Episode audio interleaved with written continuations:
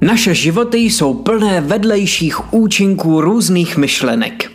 Někdy se prostě stane něco, co jsme vůbec nezamýšleli nebo s čím jsme nepočítali.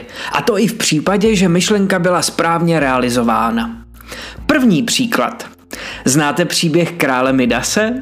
Podle dochovaného vyprávění miloval král Midas zlato natolik, že když mu bůh Dionysos nabídl, že mu splní i to nejhlubší přání, přál si následující. Chci, aby se všechno, čeho se dotknu, proměnilo v rizí zlato.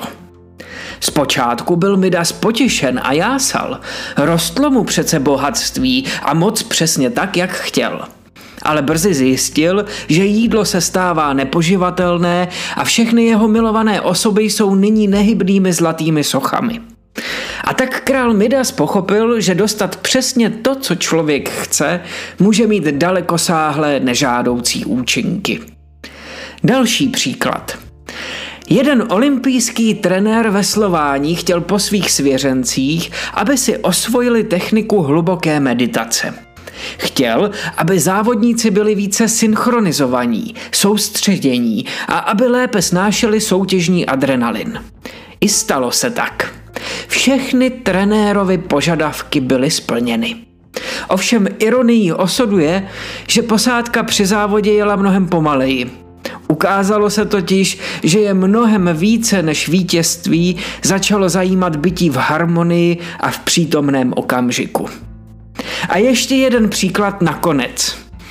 V japonském městě Atami vytvořila radnice velmi lákavou nabídku. Chtěla postavit super rychlou železnici, která by cestující z Tokia přivezla za neskutečné tři hodiny. Firma, která výběrové řízení vyhrála, požadavek skutečně splnila. A když bylo vše hotové, ukázalo se, že se cestovní ruch v dané oblasti výrazně snížil.